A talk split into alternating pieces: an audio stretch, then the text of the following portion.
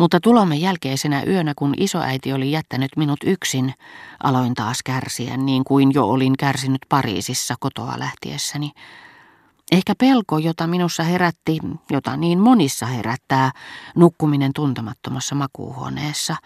Ehkä tuo pelko on vain nöyrempi, hämärämpi, elimellisempi, etten sanoisi tiedoton muoto, johon verhoutuu se valtava epätoivoinen kielto, jolla sen hetkisen elämämme parhaimmiston muodostavat osat vastaavat, että älyllisesti leimaamme hyväksymisellämme tulevaisuuden kuvan, missä niillä ei ole sijaa.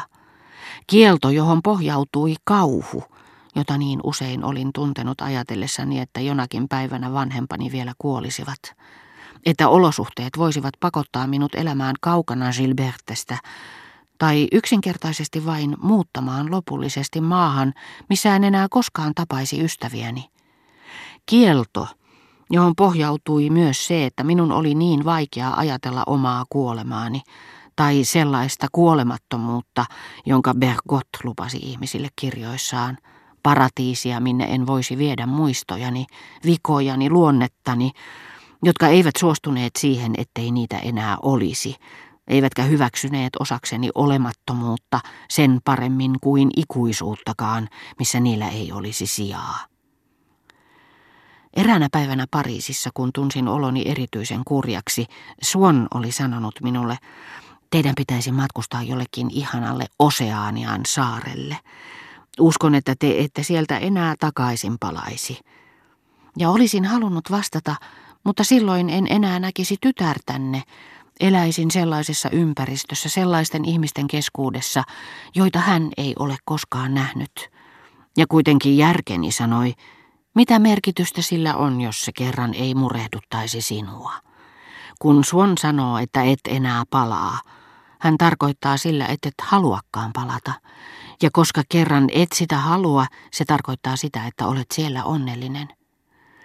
Sillä järkeni tiesi, että tottumus, tottumus, joka nyt ottaisi huolehtiakseen siitä, että kiintyisin tähän outoon asumukseen, vaihtaisi peilin paikkaa, verhojen värisävyn, pysähdyttäisi seinäkellon, ottaa myös työkseen tehdä meille rakkaiksi lähimmäiset, jotka eivät meitä aluksi miellyttäneet.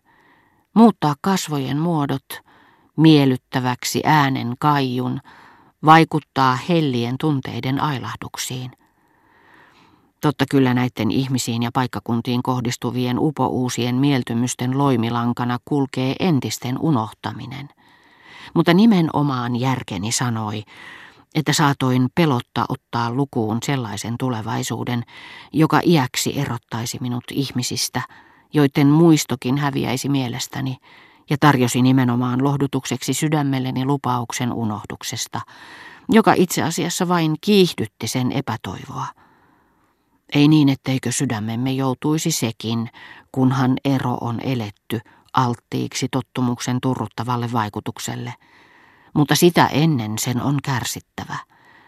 Ja pelko, jota herättää tulevaisuus, missä meiltä riistetään rakastamiemme ihmisten seura, kallein aarteemme tässä ja nyt, tuo pelko kasvaa sen sijaan, että hälvenisi – jos kuvittelemme, että moisen menetyksen aiheuttamaan tuskaan liittyy se, mikä meistä tällä hetkellä vaikuttaa vieläkin julmemmalta, se, että me tuntisikaan menetystä tuskalliseksi, pysyisimme välinpitämättöminä. Sillä siinä tapauksessa minuutemme on täytynyt muuttua. Emme ainoastaan ole menettäneet vanhempiemme, rakastettumme, ystäviemme viehättävää seuraa. Kiintymyksemme heihin on silloin niin tyystin riistetty sydämestämme, missä se tänään täyttää huomattavan tilan, että me voisimme nauttia elämästä erossa heistä, elämästä, jonka kuvitteleminen saa meidät tänään kauhun valtaan. Se olisi siis todellinen minuutemme kuolema, jota tosin seuraisi ylösnousemus, mutta ylösnousemus erilaisessa minässä, jota rakastamaan entisen minän kuolemaan tuomitut osat – eivät yllä. Ne juuri, kaikkein hennoimmatkin, kuten esimerkiksi epämääräinen kiintymys jonkin huoneen mittasuhteisiin, ilmapiiriin, hätääntyvät ja tuovat kieltonsa julki kapinoissa, joissa on nähtävä salainen, puolueellinen, Kouriin tuntuva ja tosi vastarinta kuoleman edessä.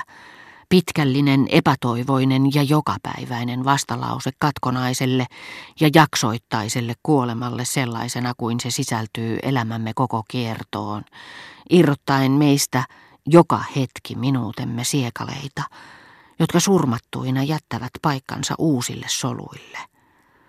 Ja kysymyksen ollessa kaltaisestani hermoherkästä luonteesta, toisin sanoen sellaisesta, jonka hermot, välittäjät, täyttävät huonosti tehtävänsä, eivät pysäytä tiellä tietoisuuteen, vaan päinvastoin päästävät sinne minuuden kaikkein halvimpien katoamaan tuomittujen ainesten selvän, väsyttävän, moninaisen ja tuskallisen valituksen.